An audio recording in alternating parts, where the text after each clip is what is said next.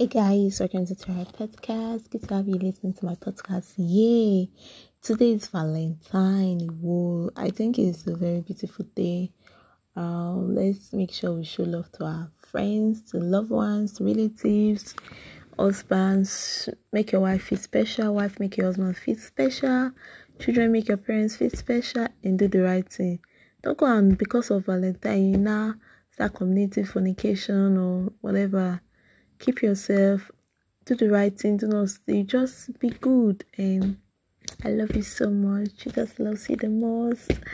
Um, bye bye.